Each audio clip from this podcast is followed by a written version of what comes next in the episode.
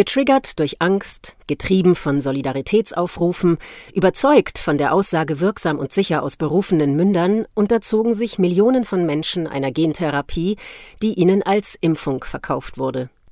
Viele tragen nun massive Schäden davon, aber sie werden nicht gesehen und nicht gehört. Mit wenigen Ausnahmen kommen sie in der Öffentlichkeit nicht zu Wort. Nicht nur in der breiten Gesellschaft, auch bei Ärzten, in medizinischen Einrichtungen, an Arbeitsplätzen, im Freundeskreis oder in der Familie glaubt man ihnen oft nicht.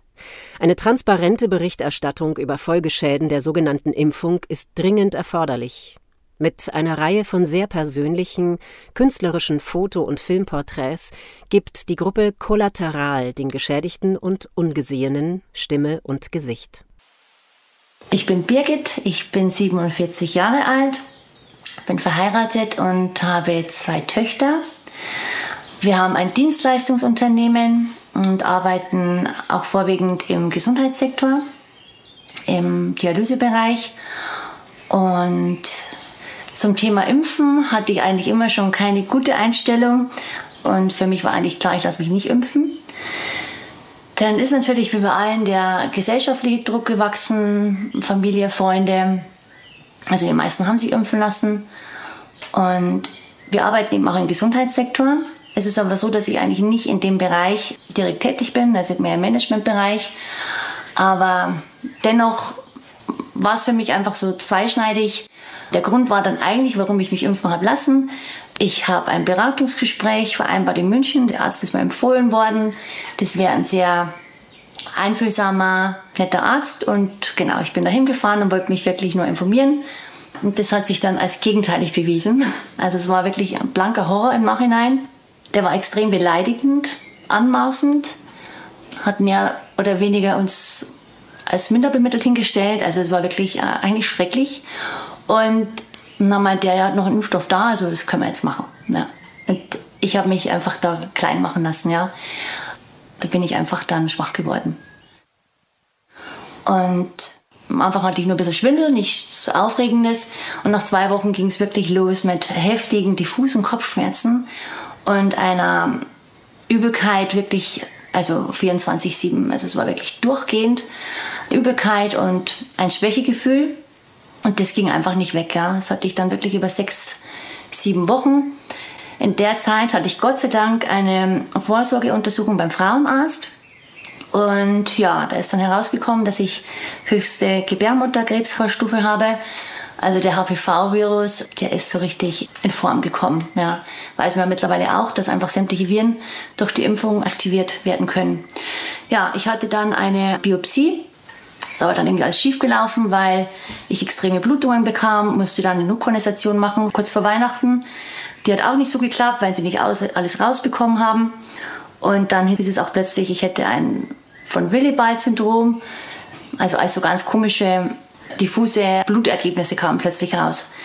Es hat sowieso geheißen am Anfang, der Arzt meinte in Pfaffenhofen, also sie haben sowieso Krebs, das schaut alles überhaupt nicht gut aus. Und dann ist mir eigentlich empfohlen worden, dann im Februar wirklich die Gebärmutter zu entfernen, was ich dann auch gemacht habe. Ich hatte das große Glück, dass ich eine Ärztin bei uns gefunden habe, die mir eine Impfunfähigkeitsbescheinigung ausgestellt hat nach der ersten Impfung. Und die hat einfach gesehen, wie es mir geht und hatte einfach große Angst, weil sie ja wusste, ich muss operiert werden, dass die mich einfach dann zur zweiten Impfung zwingen. Ja, dafür bin ich unheimlich dankbar. Also das war für mich einfach so ein Gesehenwerden. Ich weiß, dass ich da großes Glück hatte, weil einfach die meisten Ärzte den Mumm dazu nicht gehabt hätten. Und dafür bin ich unendlich dankbar. Also wenn ich morgens aufstehe, bin ich einfach total fertig. Ich bin wirklich wie, als hätte ich die ganze Nacht nichts geschlafen. Ich nehme da meine 12, 13 Tabletten, Aminosäuren und also wirklich sämtliches Zeug. Trinke dann neuerdings einen Bulletproof Coffee. Ob der jetzt so gesund ist, weiß ich nicht, aber der pusht mich halt einfach. Gott sei Dank vertrage ich Kaffee. Das mache ich jetzt so seit einer Woche. Und der hält mich dann so vier, fünf Stunden einigermaßen fit, damit ich das Nötigste machen kann. Aber ähm, die Bürotätigkeit übernimmt fast alles mein Mann, weil ich wirklich am Stück mich nicht konzentrieren kann. Vergesse einfach Sachen und das ist ja nur eine Symptombekämpfung. Ja.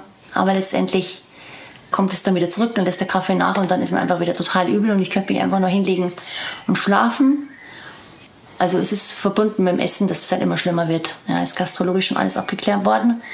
Aber Sport geht gar nicht. Spazieren gehen mit dem Hund, einfach mal eine Viertelstunde, 20 Minuten. Das ist das absolute Maximum. Es ist Gott sei Dank Unterstützung jetzt von meiner kleinen Tochter im Haushalt, weil die Große auch momentan wirklich nichts machen kann, darf nichts heben wegen ihrem Rücken. Die unterstützt mich da wirklich dabei. Ja. Aber so am Abend irgendwie nur kochen für die Familie, das ist nicht mehr drin. Da bin ich echt total platt. Ja. Man sieht es auch ganz deutlich am Blutbild, dass meine Entzündungswerte einfach sehr erhöht sind, gerade die Interleukinwerte und die Autoantikörper, also sprich der Rheumafaktor ist erhöht bei mir, dann der Schilddrüsenwert ist erhöht, diese Antikörper. Ja, das sind alles Entzündungen, stille Entzündungen im Körper, die einfach wiederum viel Schaden verursachen können, die Krebs verursachen können. Und ja, die sind einfach verantwortlich dafür.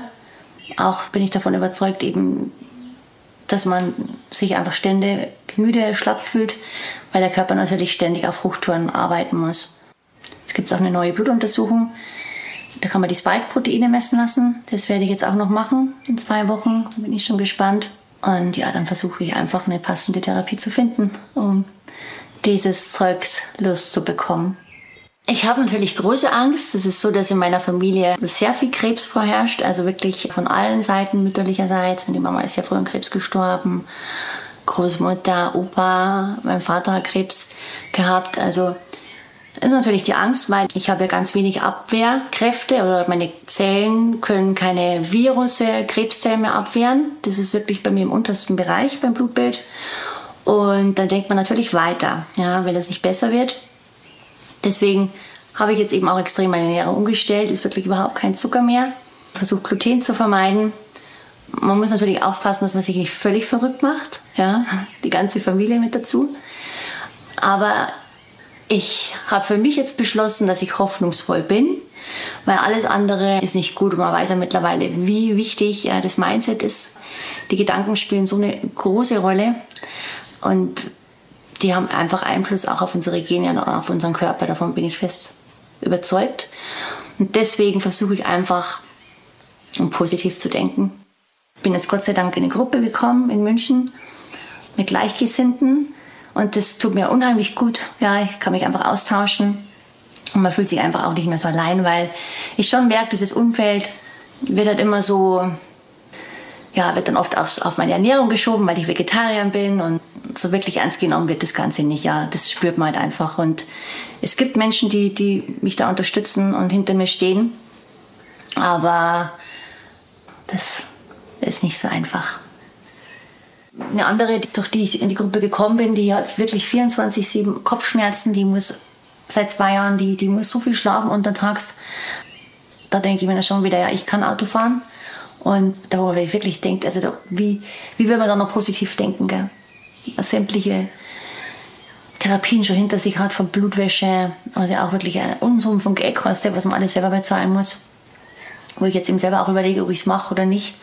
Erst habe ich gesagt, nein, das muss irgendwie anders gehen, aber jetzt denke ich mir, na, was hilft mir das ja? Also, das ganze Denken, es ist schon, dass ich Phasen habe, also da, wo ich dann irgendwie dann einmal weine oder so, wo es mir wirklich dann überhaupt nicht gut geht, weil ich mir denke, na, also gesund werde ich eh nicht mehr.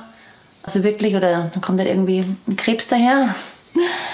Ja, aber es hilft nichts. Ich habe zwei Kinder und da muss ich einfach schauen, dass ich da stark bleibe. Ja. Ja. Wenn dann Nachfragen kommen, ja, ist der immer noch schlecht? Echt, ist der immer noch schlecht? Ja. Also mir ist halt auch total schlecht. Also irgendwie habe ich was falsch gegessen. Also so diese, das kann ich mir einfach nicht mehr anhören, gell? So, ähm, dieses nicht gesehen werden, ja wenn ich jetzt so rausgehe, dann, sieht ja keiner, dass es mir nicht gut geht, gell? Denkt sich ja jeder, die ist ja gesund. Oder letzte Woche waren wir beim Essen, weil der Schwiegervater auch zeitgleich gestorben, als ich Corona bekommen habe und ich auch mit der Schwiegermama, ich lade sie ja nie zum Essen ein oder so, weil, weil mir das einfach alles zu viel ist. Dann habe ich gesagt, dann gehen wir halt um sechs zum Essen, ob man jetzt daheim vielleicht ist oder beim Essen. Dann mache ich halt ein Pokerface und reiße mich halt zusammen, ja. Einfach Sachen wie Yoga, das ist nicht wirklich meine Leidenschaft, das, das geht halt alles nicht mehr. Aber ich bin guter Hoffnung, dass es, dass es wieder wird. Ja.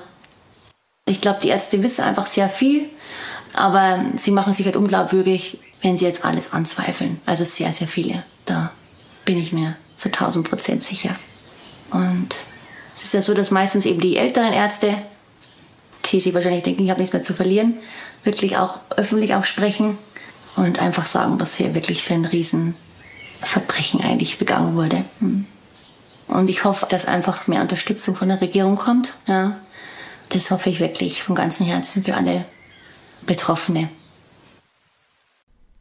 Kollateral, ein Kampf um Anerkennung der Schäden nach der sogenannten Impfung. Es muss intensiv nach Heilmethoden geforscht und den Betroffenen die notwendige finanzielle Unterstützung zuteil werden. Wenn Sie unter Nebenwirkungen leiden und ebenfalls erzählen möchten, wie es Ihnen geht, melden Sie sich bitte unter collaterales.posteo.de.